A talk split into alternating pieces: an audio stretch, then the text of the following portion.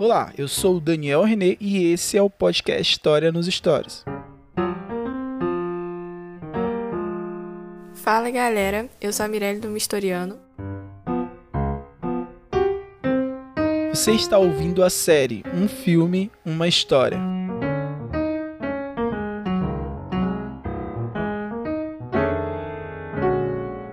Esse é o segundo episódio da série Um Filme, Uma História. O filme escolhido foi You brothers, you could move mountains without lifting a finger.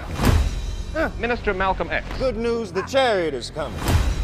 Who's the greatest? That's right. Jim Brown takes the ball. Your record is going to stand the test of time.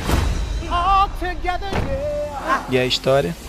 You all know him from his hit song, You Send Me. Ladies and gents, let's give a warm Copacabana welcome for Sam Cooke!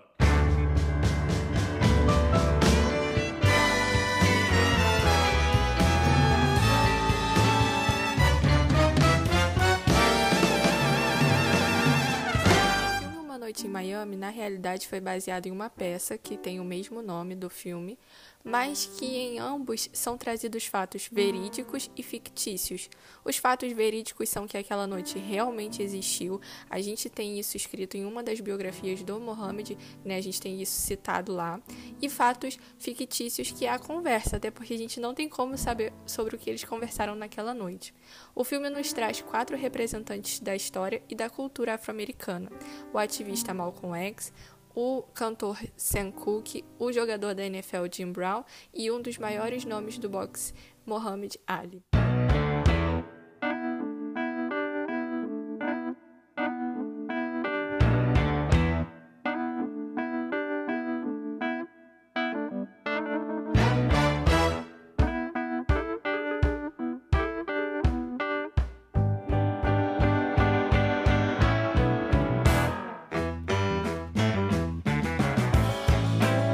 Durante o filme, eles colocam todos os fatos que aconteceram dentro da história, mas não necessariamente em suas ordens cronológicas que aconteceram.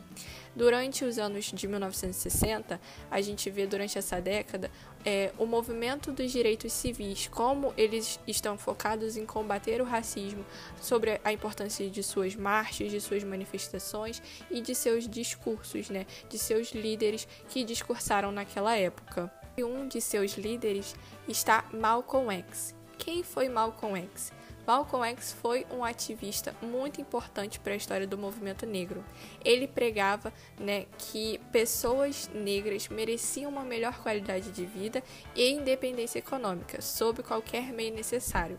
No filme a gente vê uma representação muito clara e muito importante na vida do Malcolm, que é a saída da nação do Islã. Né? Quando ele entrou para a nação do Islã, foi aí que ele começou a, se, a figura dele começou a se popularizar, os discursos dele entraram em ascensão, algo que marcou a história da vida dele e a história como um todo. As pessoas se viam representadas no que o Malcolm dizia. Ele conseguia ser perspicaz com as palavras. As pessoas entendiam o que ele dizia e pegavam aquilo para a vida delas, aquilo atraía a atenção delas. Mas no filme a gente vê um Malcolm mais preocupado com o FBI que estava perseguindo ele. É, o FBI via o Malcolm como uma grande ameaça ao país. Gente tem também um Malcolm com medo, algo que não teria sido representado em outras, outros filmes, né? É uma nova versão do Malcolm X, preocupado com a família, um apaixonado pela fotografia, algo que a gente vê no início e no final do filme, e como ele tinha o poder de influenciar cada um dos personagens que estava ali naquela noite. A gente tem debates emblemáticos entre o Malcolm X e o Sam Cooke no filme. E quem foi o Sam Cooke? O Sam era considerado o pai da música soul, ele é considerado até hoje, né? Ele começou a carreira cantando nas igrejas e ele alavancou tanto até construir a sua própria gravadora. Em grande parte do filme a gente vê as músicas dele sendo reproduzidas, grandes sucessos da carreira dele. E ao, ao contrário do filme, o Sam ele era engajado sim no ativismo negro, e essa foi uma das razões em que aproximou ele e o Malcolm X. As ideias e os objetivos de ambos se entendiam muito bem. diferente do filme, que é um Sam mais é, preocupado, ali não tão engajado na luta e sempre sendo questionado por, por sua falta de posicionamento pelo personagem do Malcolm X. Na vida real, né, como no filme, a gente vê ali o lançamento da música Blowing the Wind do Bob Dylan, mas depois o Sam compôs e gravou uma música que é considerada um, um hino é, por sua forte participação nas marchas do movimento dos direitos civis e a mensagem dela é considerada até hoje, que é a música A Change Is Gonna Come, que ele canta no final do filme. É uma das cenas que fecham o filme. E essa música é muito emocionante e esse momento no filme é muito emocionante também. I was born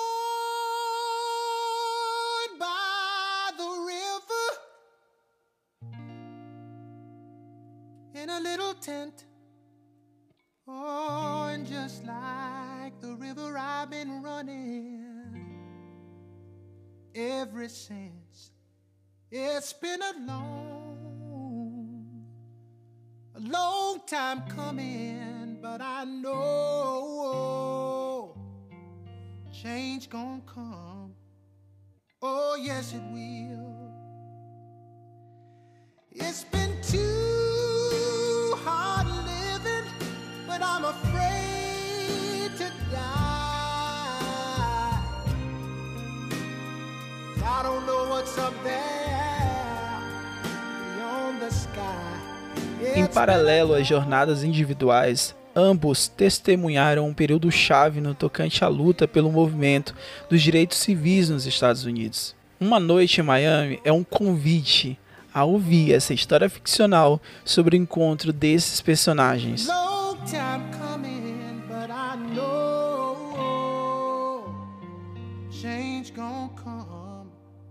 Oh, é 25 de fevereiro de 1964. Em um modesto quarto de hotel estão o cantor e compositor Sam Cooke, o ativista político Malcolm X, a estrela do futebol americano Jim Brown e o boxeador Cassius Clay, que logo depois dessa reunião se tornou Muhammad Ali. Cerca de algumas horas antes, Clay derrotou o temido Sonny Liston e dominou o cinturão do Mundial dos Pesos Pesados. A obra de King reimagina uma ocasião na qual os quatro personagens celebram um título. Uma Noite em Miami ilumina a jornada e o que cada uma dessas biografias representa. E por que o ano de 1964 seria decisivo na vida dos nossos personagens? Nesse ano em questão, Clay renasceria enquanto Muhammad Ali. Ele mudaria de vida, ele teria uma nova perspectiva sobre a vida. Em dezembro do mesmo ano, Sam Cooke seria assassinado em circunstâncias que até hoje são questionadas. Algumas semanas à frente, Malcolm X tombaria morto. Jim Brown deixou a NFL de lado e investiu no cinema. Hill Conscience, seu primeiro trabalho como ator, foi às telonas em 1964.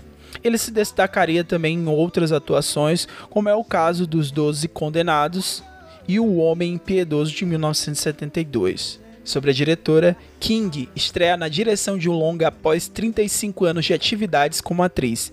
É dona de quatro prêmios Emmy, dois por American Crime, Seven Seconds e Watchmen. Ganhou o Globo de Ouro e o Oscar de melhor atriz coadjuvante em 2018 com Se a Rua Belair Falasse.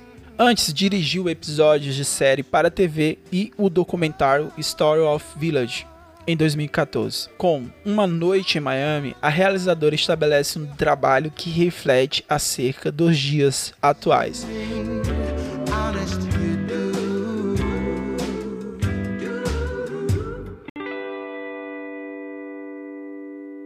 Noite em Miami é um roteiro de Camp Powers, que também escreveu a peça, e é a estreia de Regina King como diretora nas telas do cinema. Eu acho muito bacana que ela conseguiu, com singularidade, promover o debate entre os personagens, mas também os, as reflexões e os conflitos internos que eles estavam vivendo. Ela consegue mostrar sobre conflitos que estavam ocorrendo em todo o país, mas sobre conflitos particulares de cada um É, ela consegue mostrar isso com muito detalhe e muita singularidade, o que é, jovens negros de boas posições poderiam alcançar para as próximas gerações, como eles poderiam mudar suas ambições para o futuro, os seus medos, e isso é muito representado no filme. Além disso, a gente também tem as referências que eles deixam ao longo de todo o filme. Isso é muito interessante. Eles conseguem ser assertivos nas referências a artistas, a políticos, a lugares e a movimentos da história durante a década de 60. E tem momentos decisivos antes no, no, início do filme e depois no final do filme na vida de cada um. Como o antes e o depois daquela noite é, teve um significado. É, ela também consegue fazer algo que ninguém nunca fez: unir quatro grandes figuras da história afro-americana é, para conversarem sobre o que poderiam fazer e como poderiam promover é, a voz de outras pessoas por meio de suas ações, como eles poderiam usar desse artifício para dar voz a outros e para que outros fossem ouvidos também. É, além disso, o filme conta com uma bela fotografia, com diálogos muito bem reproduzidos e também como ela consegue mostrar é, cenas protagonizadas por eles juntos, por eles individualmente e por eles interagindo uns com os outros com uma forte conexão. A gente já tinha visto alguns desses personagens em filmes anteriores, mas agora ela mostra com singularidade a nova versão de cada um deles. Além disso, algo que ela conseguiu frisar bastante foi a luta dos próprios personagens, que eram grandes símbolos do futebol americano, do boxe, da música e do ativismo, como eles lidavam de, de, diretamente e diariamente com o racismo estrutural.